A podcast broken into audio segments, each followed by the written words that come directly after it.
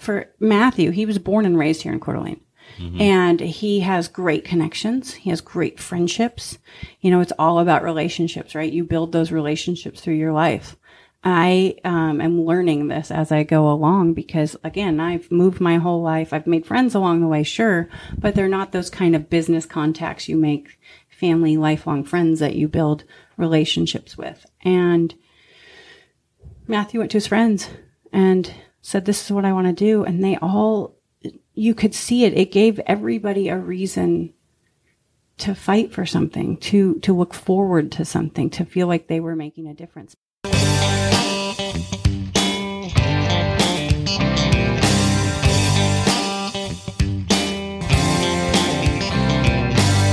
Hey everyone, Cole Turnbull with Coeur Advice Givers, where we interview Coeur business owners, entrepreneurs, and thought leaders to bring Coeur residents the best advice from our community's brightest minds.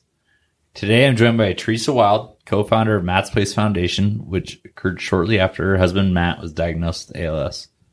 After identifying a gap in, in the support for the ALS community, Matt and Teresa quickly began brainstorming how they could help others who were battling the disease.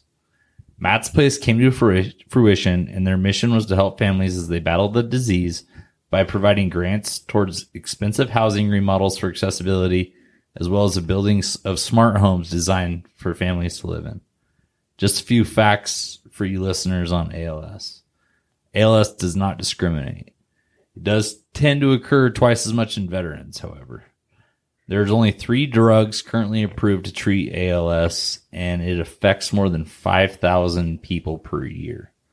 90% of cases occur without family history, and every 90 minutes, someone is diagnosed and someone passes away with ALS.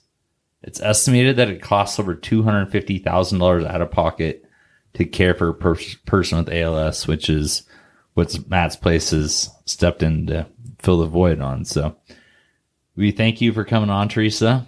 Thanks for having me. And you can correct any of those stats or intro that, yeah, that a may lot of not stats be have changed uh, since then, actually. right? Yeah. Yeah. So now they're estimating, I just read this the other day, they're estimating that um, instead of one every 90 minutes being diagnosed, now they think it's closer to one every 75 minutes Hmm. being diagnosed with ALS. Okay. Yeah. So bad news, right? Bad news. And two Yeah. out of every three people diagnosed are usually veterans. Yes. Two out of three. Two out of three, yeah. 66%. Wow. Um, so before we dive into Matt's place and ALS, uh, we're going to get to know you a little bit. Okay. Little, little rapid fire. Okay. Okay. Uh, where did you grow up? So I moved my whole life and I claim Montana because I lived there the longest and Montana's close to my heart. We're at Montana? A little tiny town called Thompson Falls. Oh yeah, Yeah. Just not far across Not far the state line. Yeah. yeah. Favorite childhood pastime? I used to have a little Honda XR80. So when I lived in Nevada, I used to ride my motorcycle all over out in the desert. That was one.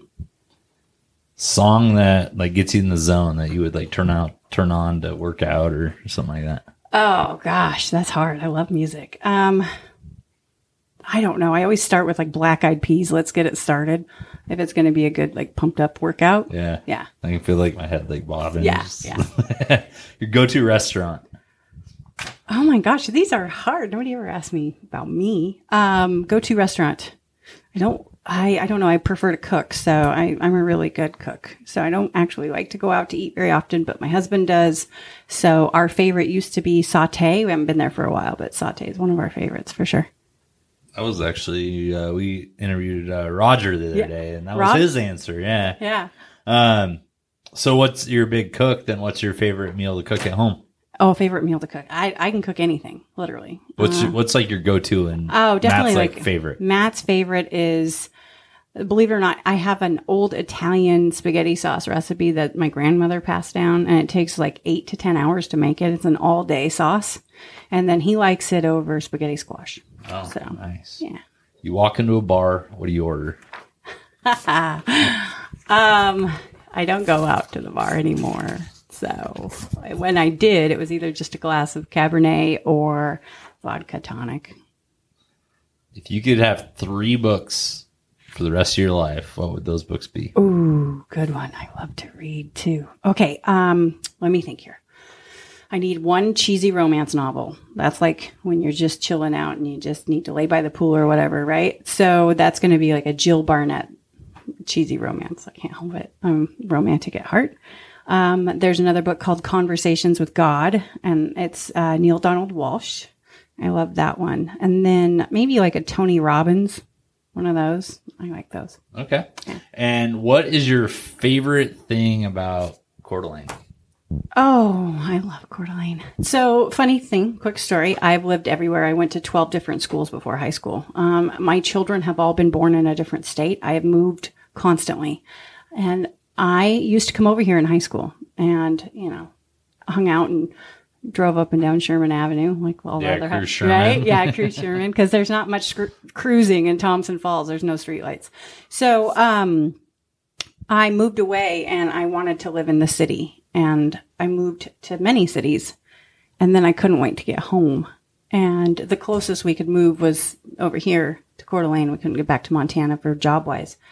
And as soon as I drove off of I 90, you know, you're coming in and you see that lake and I just knew I was home.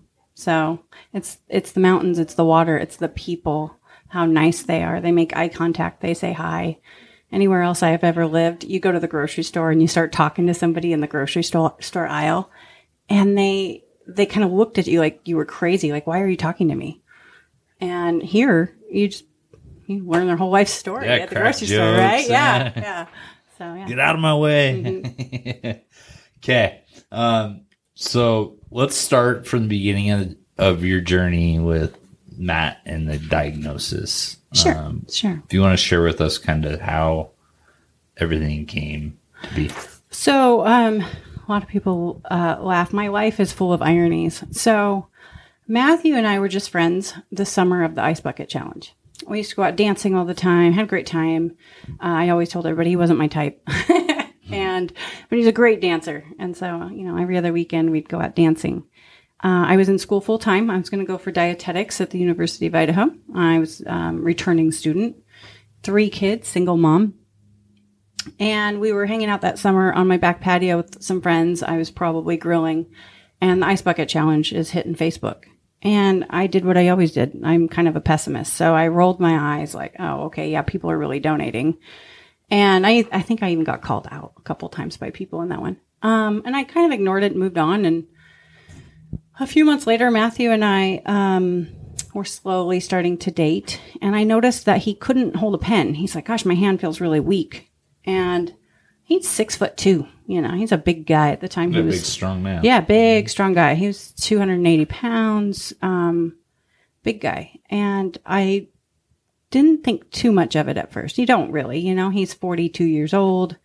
And then, um, we organized a fundraiser for a teacher here at um, North Idaho College. She was diagnosed with leukemia and she was one of my instructors. And he and I threw this fundraiser together. Just spur of the moment, I said, I want to do something. Let's do it. And he said, Yeah, let's do it. So we organized this fundraiser and, and, uh, I'm busy with school and, and he invites me to go with him down to Cabo. So we're in Cabo San Lucas, first time I've ever been down there. And he's walking on the beach and he would get these horrible Charlie horses in his calves. And by big, I mean like the size of my palm. They were huge. And he was exhausted. And that wasn't like him. He was always a go getter. He's always going. And his hands were weak and he couldn't zip up his coat. I said, You really need to go to the doctor. He's like, Yeah, yeah, I'll go, I'll go. We get back from Cabo San Lucas, which by the way, we both got E. coli while we were down there. Um, Stay away from the Cabo Wabo tacos. That's all I gotta say. Cabo Wabo. Yeah. There Everything else is great about that place. Just don't eat the tacos.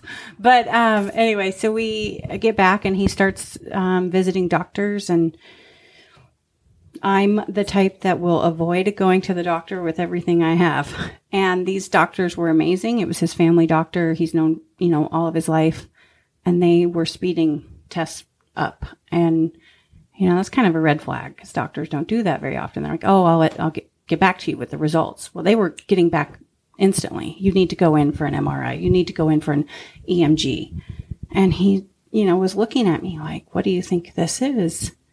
And at that point, I was googling. Thanks, WebMD. Yeah, right. Yeah, don't Google anything. Yeah, it's horrible. And this time it turned out to be a legitimate, yeah, this is not going to be good.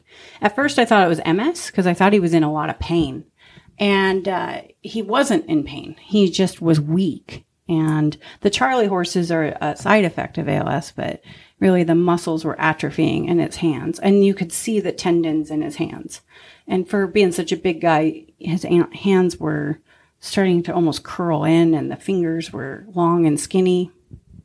Anybody with ALS, you can, you'll notice their hands all kind of look similar, no matter if it's male or female or what age they are.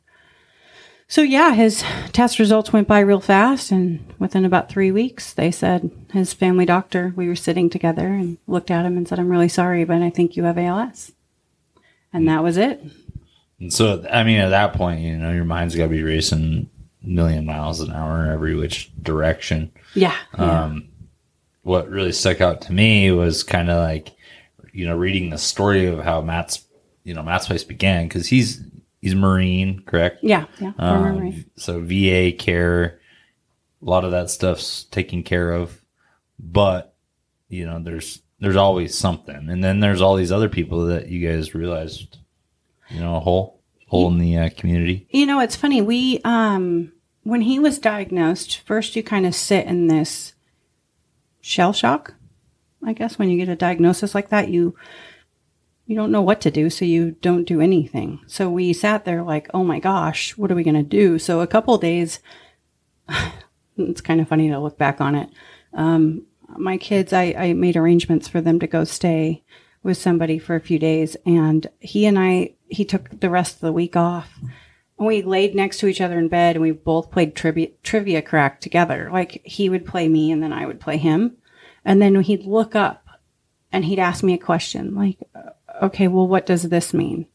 And I'd already done a lot of reading on it before the official diagnosis. Like we, I, I kind of knew a good ten days before. Yeah, I had a hunch. So, and he he didn't quite have it all down yet. So he he'd say, "Okay, well, what does this mean?" And I'd say, I'd answer him, and then he'd go back to trivia crack, and it was like he was processing. And then we'd play trivia crack, and then he'd ask me questions, and then you know it was time to tell the family. And when we told his family, and I think this is really common with families, they want to make something happen instantly. They're like, we're going to get the best specialists in the country. We're going to find the best research facilities, hospitals. We're going to get you whatever you need.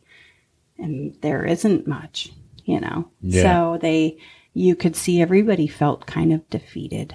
And a few weeks into it, maybe a month, we were talking about, I have a two story home. And he said, well, we're going to have to find a different house. And I said, yeah, because, you know, stairs aren't an option after a while. And he said, well, when I'm gone, I'll just give you the house. And I looked at him and I said, well, I have a house, but other people don't. And that was, that was it. That was like the light bulb moment. And it, it perked both of us up. It, it gave us like a purpose almost instantly. It was like, oh my gosh, what does this mean? And we both started talking. We were in uh, my bedroom. I still remember it. And we were both like, yeah, let's, what can we do? And it wasn't so much about us all of a sudden. Suddenly it was, well, how can we help other people? And the VA, yeah, they, I didn't believe it at first. There's that pessimist in me. I didn't believe it at first. They said they take care of everything. And I rolled my eyes like, okay. Cause you hear horror stories. Yeah, horror right? stories about the VA. Yeah, And, like, oh, uh, they you know cheap out. Yeah, You know, absolutely. it's They're like, oh, it's months and months out, and you have to fill out the paperwork, and you'll you're going to be denied, and all of this. And in this situation, it wasn't. We've had the absolute best care. Anything we need, we get. Um, yes, it is a process of paperwork and waiting, but you know we haven't had to take any money out of our pocket to remodel our home, um, to get a, a wheelchair accessible van. His wheelchair, you know, his breathing equipment, his medications, it- the VA covers all of that. So, you know, we know that we're blessed. But at that time, it was a, we're still in the process. So we weren't really sure. But we went to his family and friends. We said, hey, we want to build homes that have everything a patient and their family are going to need. And the reason why we, we thought of it like that is because one of the first things he said to me was, I don't want to go to a nursing home. I don't want to go to a nursing home And that was a real fear. And absolutely, that's a real fear. You know, you get put into a room and you get some care, and your family comes to see you, well, once a week, if you're lucky. Yeah, and you're 42 on top of it, right? Right. 42, 43. Yeah. And that's no, that's nothing that any, you know, even 80 or 90 year old wants to do, let alone, Right. you know, Right, middle and- aged adult. And so uh, he also didn't want to be a burden to his family. And all of these kind came, kind of came together, and you kind of see the big picture of family members. One can't usually afford a nursing home for their family member anyway. Um, so they're, they have to take care of their family member, but they can't afford to work, keep the insurance, and bring a caregiver in. So then one of them has to quit their job, and the resources just start flying out the window as soon as this disease hits, you know. So people are bankrupt and they will go through college savings plans, retirements, 401k, um, and then their loved one will pass away and they have nothing. Yeah. And so you guys saw this hole, right? In- Right, In the ALS community. And then you kind of, hey, we're going to, you know, we're going to do this. Like, how did you guys go about bringing your idea to life? So we went to his family and friends and we said, this is what they, we want to do. We want to build these homes. And they said, absolutely. And I think that for Matthew, he was born and raised here in Coeur d'Alene. And he has great connections. He has great friendships. You know, it's all about relationships, right? You build those relationships through your life.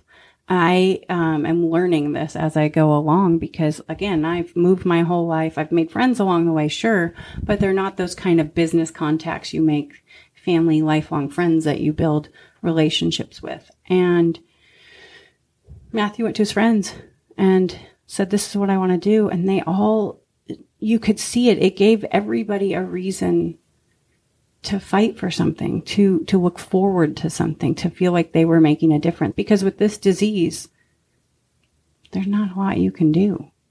Yeah, I mean it's it is pretty grim, you know, when you look at the the stats. Right, two to five two to years. five years Mhm. for average life expectancy, and that's once you're diagnosed, correct? Right, right. Yeah. So, I mean, given you know, just giving somebody that sense of purpose, I'm sure, I'm sure it helps everyone involved. You know, you, your family, Matthew, all of them. It's like, hey, Well, know, and it gives, so Matthew retired from work. Uh, he was diagnosed in February, and I want to say his last day of work was in May because he couldn't type anymore. He couldn't, he was getting where he couldn't even pick up the phone. He was tired. And so it just made sense. Why keep working, right? yeah, If you don't have to. So um, he retired.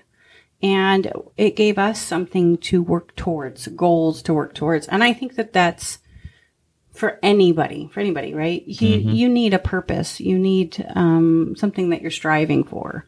Otherwise, it's just day in and day out, right? yeah. You just go through the motions, Right, and, right, You and- know, and then all of a sudden, And as people over. lose the ability to walk or use their hands, they do begin to feel like a burden. I mean, imagine every time you need to be moved or you need a drink of something, you need to use a restroom, you need to be every little thing you you rely on somebody else for.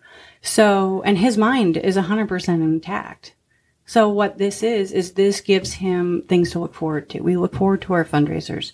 We look forward to getting that email from somebody we've helped that couldn't afford a $4,000 ramp. And they said, thank you. I can get in and out of my home now. You know, we meet these families and they're like, thank you. That was one less thing we had to stress about.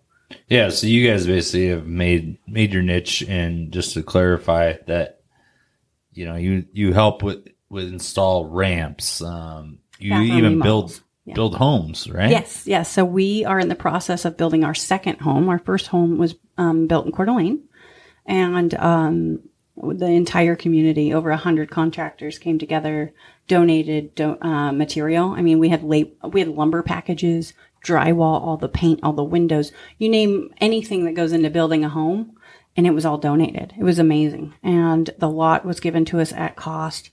Um, and then what we did was the idea behind the house is a family will move into it. It's three bedroom, two and a half bath, but there's a master bedroom suite. And what that means is so many families, well, for example, if I ask you this question, if you were suddenly paralyzed tomorrow, can you get a wheelchair into your home? like in through the front door. No, No, you probably have stairs, at least one. I have two. Yeah, two, two, stairs. steps. So two steps is probably about um, six inches per step. That's 12 inches off the ground. That's 12 feet of ramp. Every inch off the ground is a foot of a ramp needed. That's just your front door. Now, if your house is older, your doorways are smaller. They're not the 36 inches. Yeah. Usually 34. So you got to widen the doorways. Then your hallways to get down to your bedroom. You got to widen those. Then you got to widen all those doorways. Then you need to remodel your bathroom so that you can get a wheelchair just into the commode and the shower area, which means ripping that whole bathroom out. I've seen some bathroom remodels be $80,000. How many families do you know have $80,000 just to get into their bathroom? Yeah, just Yeah, they just don't. So when we fa- figured out how devastating just the process of the disease is, and then the medical care and the stress of fighting insurance, and then add on top of that finding a contractor and getting a good bid bids in and doing it in a timely manner, and do it before that they're at the point where it didn't matter anyway. Mm-hmm. So yeah. So that's awesome. So now you guys are in the process of building another. We are. We're in the process of building. Um, so we are. We have many partnerships going on over in Spokane right now. Um, the city has donated a lot. The mayor donated a specific lot for us down on First Avenue, where they're revamping all that area down there. And the lot actually houses has room for two homes. Um, we have been working with an architect out of Seattle. I'm going to mess up their name. I want to say it's Miller Hull. They have donated over $70,000 worth of architectural design work, over 600 hours. A team of eight people um, have helped um, come in and like I, we told them what we needed, what we wanted. We're working with Vaagen Industries. Um, Vaagen Timber is bringing CLT. Um, CLT is cross laminated timber. It's better for our forests. It's better for the environment. They're more stable. They're more. Um, the house is just so much more economically and environmentally friendly. And then we're throwing in the technology and uh, we teamed with some people that work for Microsoft to our goal is to make it the smartest home in the country. That'd be cool. Really yeah. cool. Yeah. Look and then the forward to- family gets to live in there for free. And then when they no longer need that, unfortunately, then the next family moves on into it. So the house is going to benefit the community for years and years to come. So how many? Do you know how many people need these homes in in our area? Sure. So right now the statistics are not good for Kootenai County and Spokane.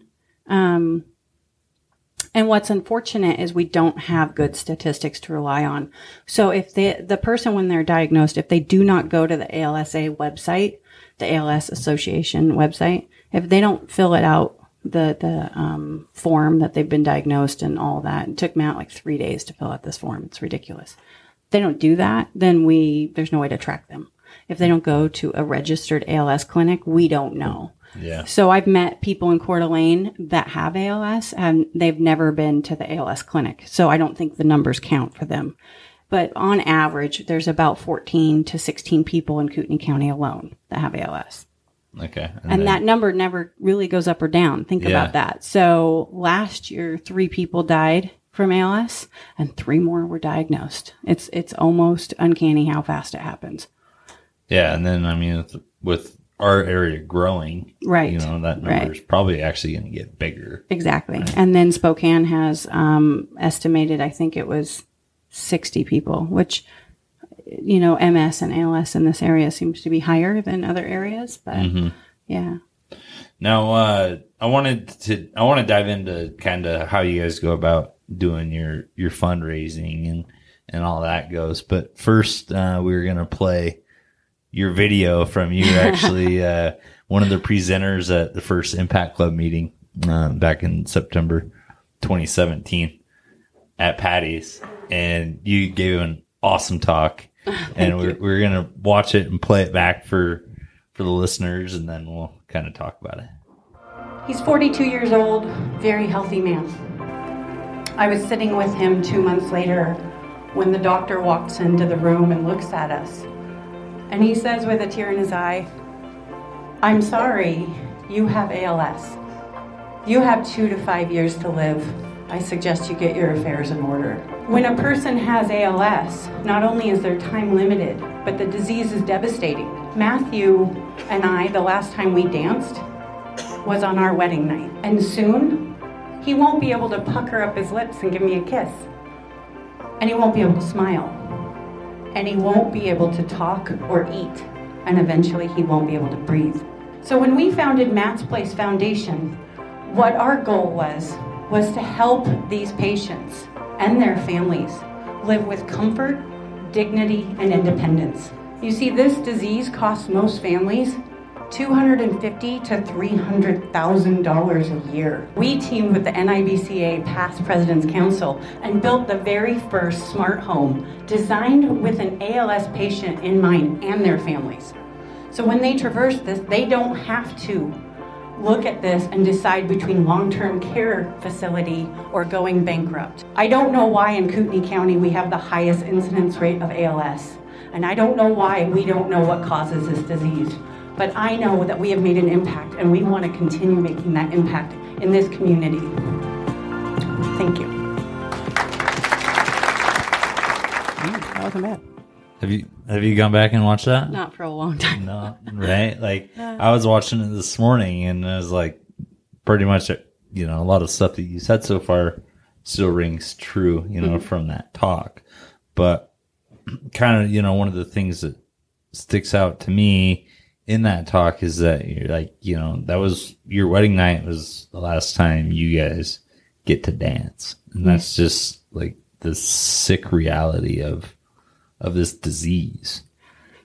You know, um, we've met a lot of families along the way with this disease, and each family, um, it's it's unique. There's a woman down in Idaho Falls. She has four children. They're under the age of six, I believe, and her husband. It took over three years to get diagnosed. He was 32 years old. They said, "There's no way that this could be ALS. You're too young."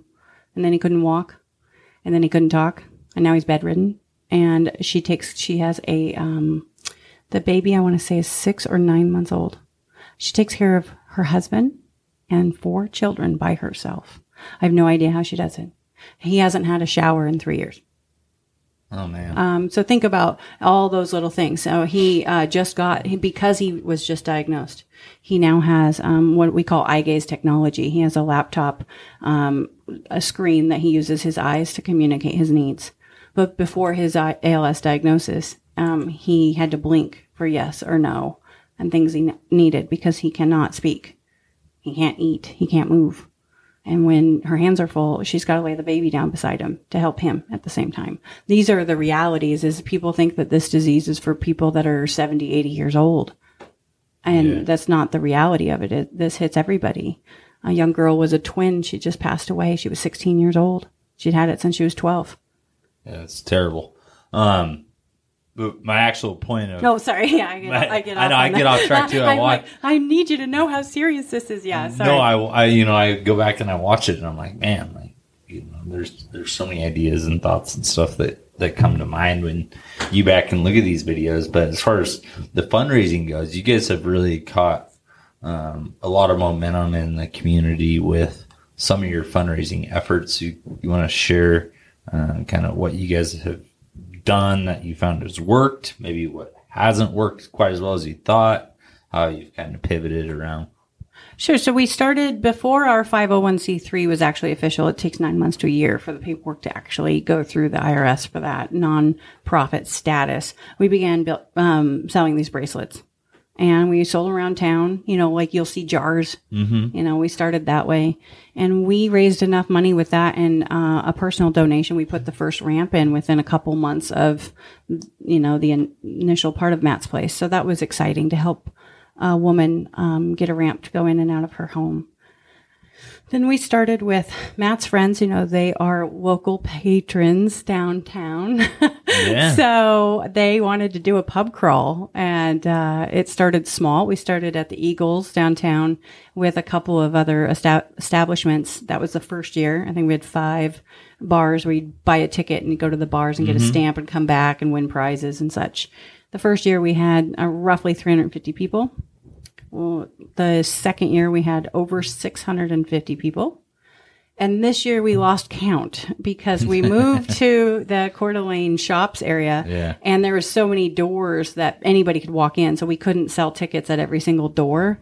But judging from the pictures, I'm pretty sure we had over 1,200 people there. Yeah, And we so raised almost $30,000 just from that. Yeah. Thirty thousand dollars. Yeah, close to 30, yeah. from the pub crawl. Just the pub crawl, yeah. So our our events are definitely getting bigger every year, which is fun, and I think people really look forward to them because Yeah. they're like, oh, you know, I got my calendar marked. I'm really excited. Um, my goal is to hit the biggest pub crawl in the country by year five, but we'll see. But um, what's what's the, do you know what that four- figure is? 4,800 people. So we got to get to five. I got two more years to get to 5,000 people. Yeah. Well, if you keep what twelve hundred this last year, That's 24. Yeah. If we keep doubling our numbers, we're there, right? You're right there. Yeah. Right. Yeah. So, and then we do a golf tournament. We have a golf tournament coming up actually July 14th. And what we do is we look for sponsors. We look for sponsors and donors to say, yeah, we want to be a part of this. We help with some advertising on their end. You know, if our biggest sponsor is Berg out of Spokane, they're actually partnering with Vaagen Timber to help build the first Matt's place over in Spokane. Um, and that's you know our sponsorships help pay for our events so that when we do these fundraisers the money actually comes to us. And then uh, we have in-kind donations. So we work with a company called tnc ramps. When we need ramps put in he's he's very fast. The contracts um, he knocks off 30% because we're a nonprofit and he has them in within within a week of the grant request being approved so um, that's helpful. You're not waiting for contractors and bids and such. He's he's really good at what he does. Um, and then the other thing that we're looking towards is um, we are working with a company now to start bringing in grants. So because we're a baby foundation, you know, and, and none of us on the board really had the experience we needed, we just kind of had the idea and ran with it, right? Yeah. just run with it and ask questions later. We'll figure it out.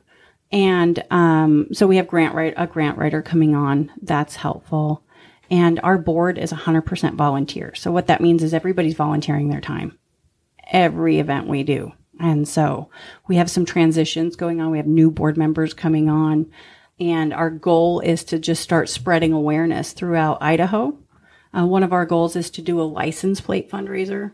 So, for example, when you see breast cancer, um, you know, the pink ribbon, um, if you see that, you know that person paid extra money to the state for that particular license plate. Yeah. And then that money will go to Susan G. Komen, right? Well, that's the same. We're hoping to get um, a license plate approved for Matt's place. So, but because we're a baby foundation, other found um, other counties don't really know about us yet. So we need to start marketing in other areas of Idaho, Eastern Washington, and and Montana. Yeah. Okay. And then what kind of what pitfalls or challenges have you guys come across in in your efforts to raise money? Um, well, one of the pitfalls is I get requests. I have a request uh, from a woman in Louisiana. She is um, 60 years old. Her husband, so you learn all sorts of things about how this works. Um, he retired early and didn't work for a couple years and then went to become a bus driver at a school. And now, because he's been diagnosed with ALS, he doesn't qualify for Social Security disability because he hasn't been putting in within the allotted time. He didn't work at the school long enough to get their type of disability through their program. And so, and he can't work. And so they don't have any money coming in. So they're using up her entire 401k retirement savings plan to try to remodel the home to make it safe for him.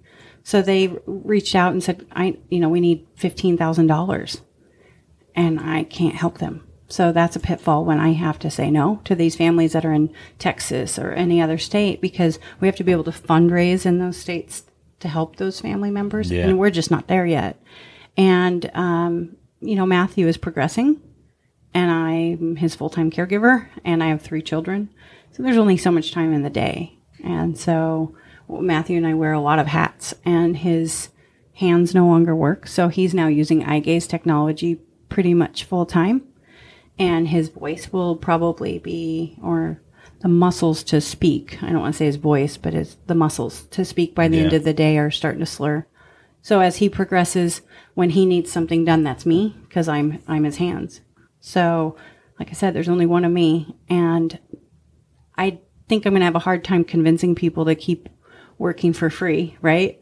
So Yeah, I mean, yes and no, right? But at at some point, you see, you know, a lot of the foundations, nonprofits, and that sort of thing, where you ultimately, in order to grow, I think you almost do have to take on a paid, you know, position, right. Just and but you got to find the way to make that position paid for. pay for itself, right. right? Right. So I think once the grants, once we start getting more of an idea of what kind of grants we can go for, you know, state and county level, because right now we do like Rotary grants, Chamber of Commerce, the smaller grants here in town. Um, but then now as we're branching out and doing a house over in Spokane, we need to figure out how to have Spokane help fund that house because we not only let the family live in the home, they live in that home for free. So they don't pay a mortgage or a rent. That so we need a, an expense every year to cover, you know, an endowment fund to cover the cost of those houses. Yeah, So as we grow, we need to, upkeep, all yeah, we need to have sustainability. You continue, that's where we got to get to the five thousand person mark. That's right, that's right. crawl, right? Yeah. Um, what have you learned about yourself in this journey that you didn't know you had within you before? Oh gosh, I didn't know I could go on so little sleep. Um, you know, I think you hear. I, I don't know how to word this. You you hear how children are resilient. I think people are resilient. Um, I think that we're capable of many things. I think we talk ourselves out of what we're capable of. You know, we can talk ourselves up. Nope, can't do that. But when push comes to shove and your back's against the wall and it's only you that everybody's relying on, you find out what you're made of. And uh, I'm not going to say I'm perfect at. Um, I mean, there's days when I think, okay, I've got this parenting thing down. I'm doing good. I'm spending time with all of them, and but it's a juggling act. And if I'm spending really good quality time with my kids, something else, maybe my house isn't as clean, or you know, Matt's not getting as much attention. Um, I've learned that I'm incredibly blessed. I know that. I know that I'm blessed. I know I'm lucky. Um, Matthew is, if I was going to pick any patient to help care for, he he makes it as easy as possible on me, and he's his gratitude and his love for me uh, makes it easy to care for him, for sure. My children, I'm I I don't know they they're the ones that keep me going, is because I've got great kids and I'm loved and I know I'm lucky, so I have great things to look forward to. Yeah, going back to that first thing you said with the, you know, like resiliency, right? Like Yeah. fear starts to creep in, and you get that F word in your head, and then it's like, no, I'm not going to do that. Sometimes you don't have a choice. You know, I have found that uh, people take this any any any situation. I don't want to call this a tragedy. This is not a tragedy to me. This is unfortunate, yeah, but this is life. Life is going to hand you a, a deck of cards. And how are you going to play that hand, right? Yeah. So this is the hand I've been dealt. This is the hand that Matt's been dealt. I want to show my children that, yeah, this is life. Sometimes it's not great. Sometimes it's not going to be the way you want it to. So when it is great, definitely um, be in that moment and and enjoy it. And when it's not, be okay with that because there's lessons to move you further down the line. And um, I've just learned that people are amazing if you let them. So get out of their way. And when you provide things for them, it's not these homes that we want to build. It's not. It's not a. It's not a charity. It's so that their family stays intact and they can build those memories. You know, Yeah, and- right? So their loved one, you know, once Right. they're, you know, succumb to the to the uh, disease, so they aren't left, you know, they can look back with good memories, together, yeah. not not um, anger. And I've found that there's some family people or families that when they're diagnosed with this disease, they kind of throw their hands up in the air and they give up. They're like, "Oh, I'm dying. That's it," or um, they'll swear at it. They'll say "f als," "f this," and they get that really negativeness. And I, I can't do that because I need to find the positives in this. I need to keep looking for yeah, this is the high hand I was dealt. Now it's up to me to figure out what's the best way to get through it. right? There's Yeah. worse hands out There's there. no feeling sorry for yourself. There's no feeling sorry. Yeah, I have pity parties, you know. Mm-hmm. I Oh, yeah, sure we I curl up. In, It's human nature. yeah, I curl up in the fetal position and cry every now and then, and then after that, I pick myself up and say, okay, now how do we power forward? So, Exactly. How how am I going to grow? You know, grow from this experience. well, and my children are watching me. Exactly. That's one thing it's easy to forget about is they are. They're Yeah. watching. They pick up on your, you know, your reactions and how you respond to Yes. certain situations. So I will say, I think the first year and a half, I probably didn't handle this as well. I was, I was depressed. I was sad. I was overwhelmed. I was scared. How am I going to do this? But then I just stopped looking so far ahead. I don't want to know what six months looks like for us right now. Yeah. I want to. I want to know what today looks like. Today. Mm-hmm. Maybe a couple of days after that, and that's the, as far as I'm going to look. Uh, if you could go back in time to before the diagnosis or before Matt's place, what advice would you give yourself or the foundation? um, that I wasn't going to do this perfectly to so stop trying. I definitely added more stress to my plate trying to make it perfect. I was going to school full time. At the time, I was working part time as well. Um, three kids, all of it. And I kept thinking that it had to be perfect. I wanted Matthew to have perfect memories, you know, um, and there is no perfect. Yeah. Yeah. Im- imperfection is human. Yeah. Yeah. Yeah. Exactly. Allow myself a little grace, I guess. Uh, in your opinion, what's been the most critical aspect of Matt's Place Foundation's success? Uh, I think it goes back to that relationship thing. Um, I, like I said, I, I grew up moving all over, and uh, nobody had ever shown me what it meant to live in a community and fostering those relationships, whether they're work, friendship, or family. You you should foster those relationships. They they are important, and Matthew has shown me that his family's lived here. You know, his father was raised in Silver Valley. His mom was very much loved around here. Um, talk about a great legacy. She passed away 16 years ago, and they started an endowment at North Idaho College. So they give two to three scholarships a year out to students there because she used to be a teacher down there. Um, people still come up to Matthew. Your mom changed my my life. Um, so fostering those relationships they they are important. Don't think that just going to your job and coming home is all you need to do, because you will need help eventually. At some point in your life, a lot of people don't think about this, but it, just stop and think about this for a second. Almost every single person will be a caregiver or need a caregiver at some point in their life. Exactly. So build your tribe, right? Build Yeah. your friends, build your family. Did you read what I wrote yesterday by chance? No, why? that's funny because I mean that's been a common common theme, especially recently in in this show. You know, I'll ask that question and it's like that seems to the root, right? The root of success or anything ha- you know, being successful starts at the most basic thing, which is something that us humans all know is relationships, but it's it's creating those relationships and then it's fostering those relationships and then it's ultimately building on those relationships is what is what ultimately ends up coming full circle. So, and it's not just what people don't realize It's it's not just work either that you foster those relationships. Mm-hmm. You give dignity to every person you meet, which means you see a homeless man on the side of the street, look him in the eye. He at least deserves that much. Yeah. Don't look away from him. Don't because you're uncomfortable, right? Mm-hmm. You see, I, I see this all the time. Matthew's handicapped now. He's in a wheelchair for two years now. Um, people that he has known his whole life will turn away because it makes them uncomfortable.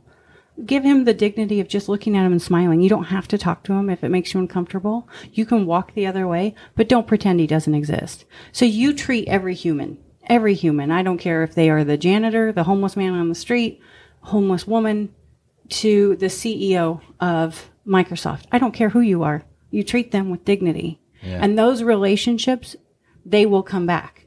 That person on the street corner might just remember you sometime when they've pulled themselves up and gotten out of it.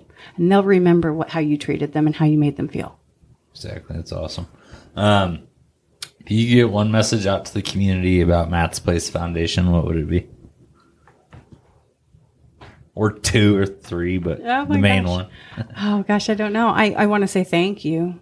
For sure. Thank you. I've never seen a community come together for a nonprofit and and support us the way that they have. All not just businesses, but the people um, and the lives that we've changed. Even in, in the smallest measure, whether it's just just a simple ramp, right, um, to building a home, putting a family in there. So thank you. I'm humbled. I'm grateful. I hope to continue to spread Matt's Place throughout Idaho and throughout the United States. I think that the idea of these smart homes is not just a good idea for ALS. I think that this could go for many diseases and handicaps. And so this this has the ability to make people's lives better. And so I hope that people will continue to support us.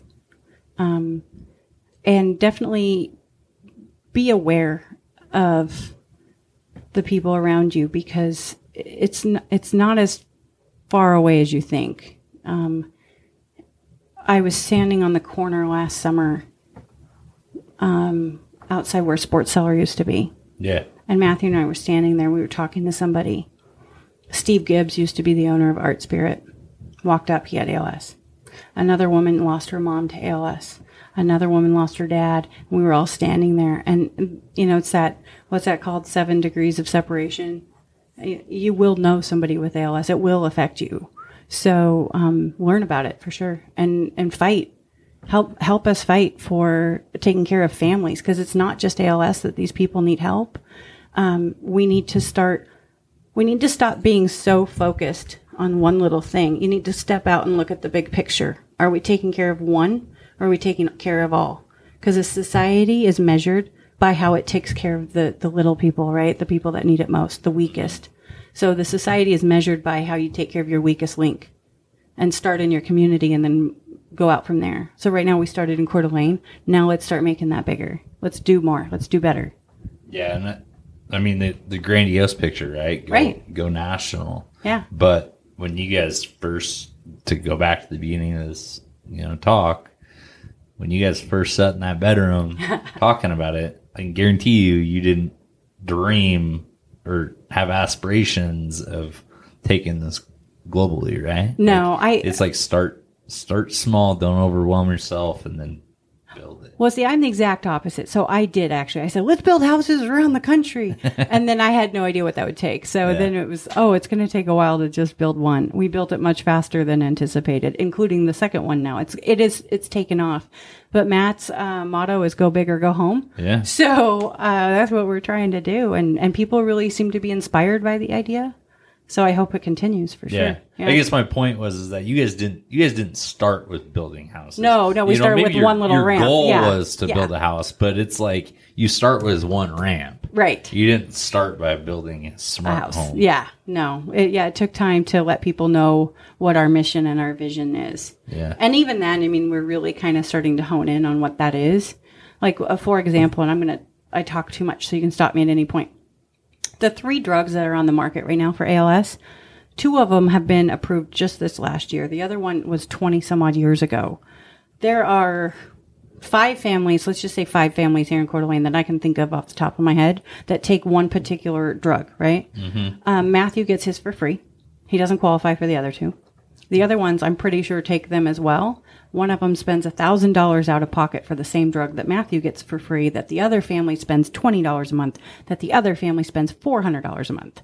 So that is going to be, I think, my next fight in the upcoming years is going to legislation and saying, we need some standards here. This isn't okay.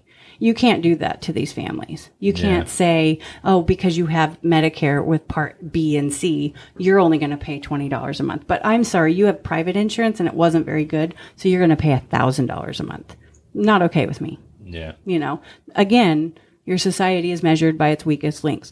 Are we taking care of them or are we nickel and diming them to get everything out of them before they pass away? Mm-hmm.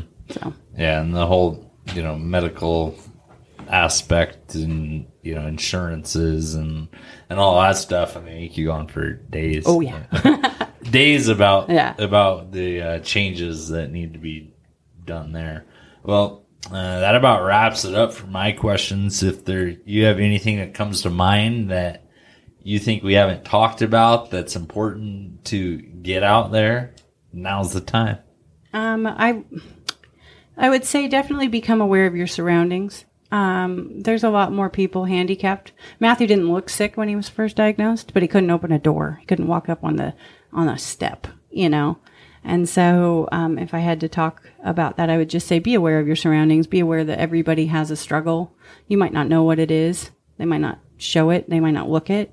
But be kind for crying out loud. be nice to these Yeah. people. Give people dignity and kindness, um, and it will come back to you for sure. Awesome. Thanks for sharing. How can people find out more about Matt's place? Uh, you can go onto Facebook and like us, of course, on Matt's Place on Facebook. And then our website is www.mattsplacefoundation.com. Um, reach out to Matthew or I. Um, I'm happy to answer questions. I'm happy to come talk about this disease and how it affects families. Um, and there's there's lots of ways you can learn more about the disease. There's a documentary. Well, there's multiple documentaries. One that's really popular right now is Gleason. Uh, There was a football player that's pretty well known over in Spokane, Yeah. Steve Gleason, and so they have a really good documentary. And his foundation does great work as well. Is that no white flags? Um, No white flags. Yeah, it's just Team Gleason. So, um, I watched of that documentary. Did you? It Yeah. was actually I know I noticed a portion of it was shot here. Yeah, yeah. Um, and he comes back every summer, so they have Gleason Fest over there.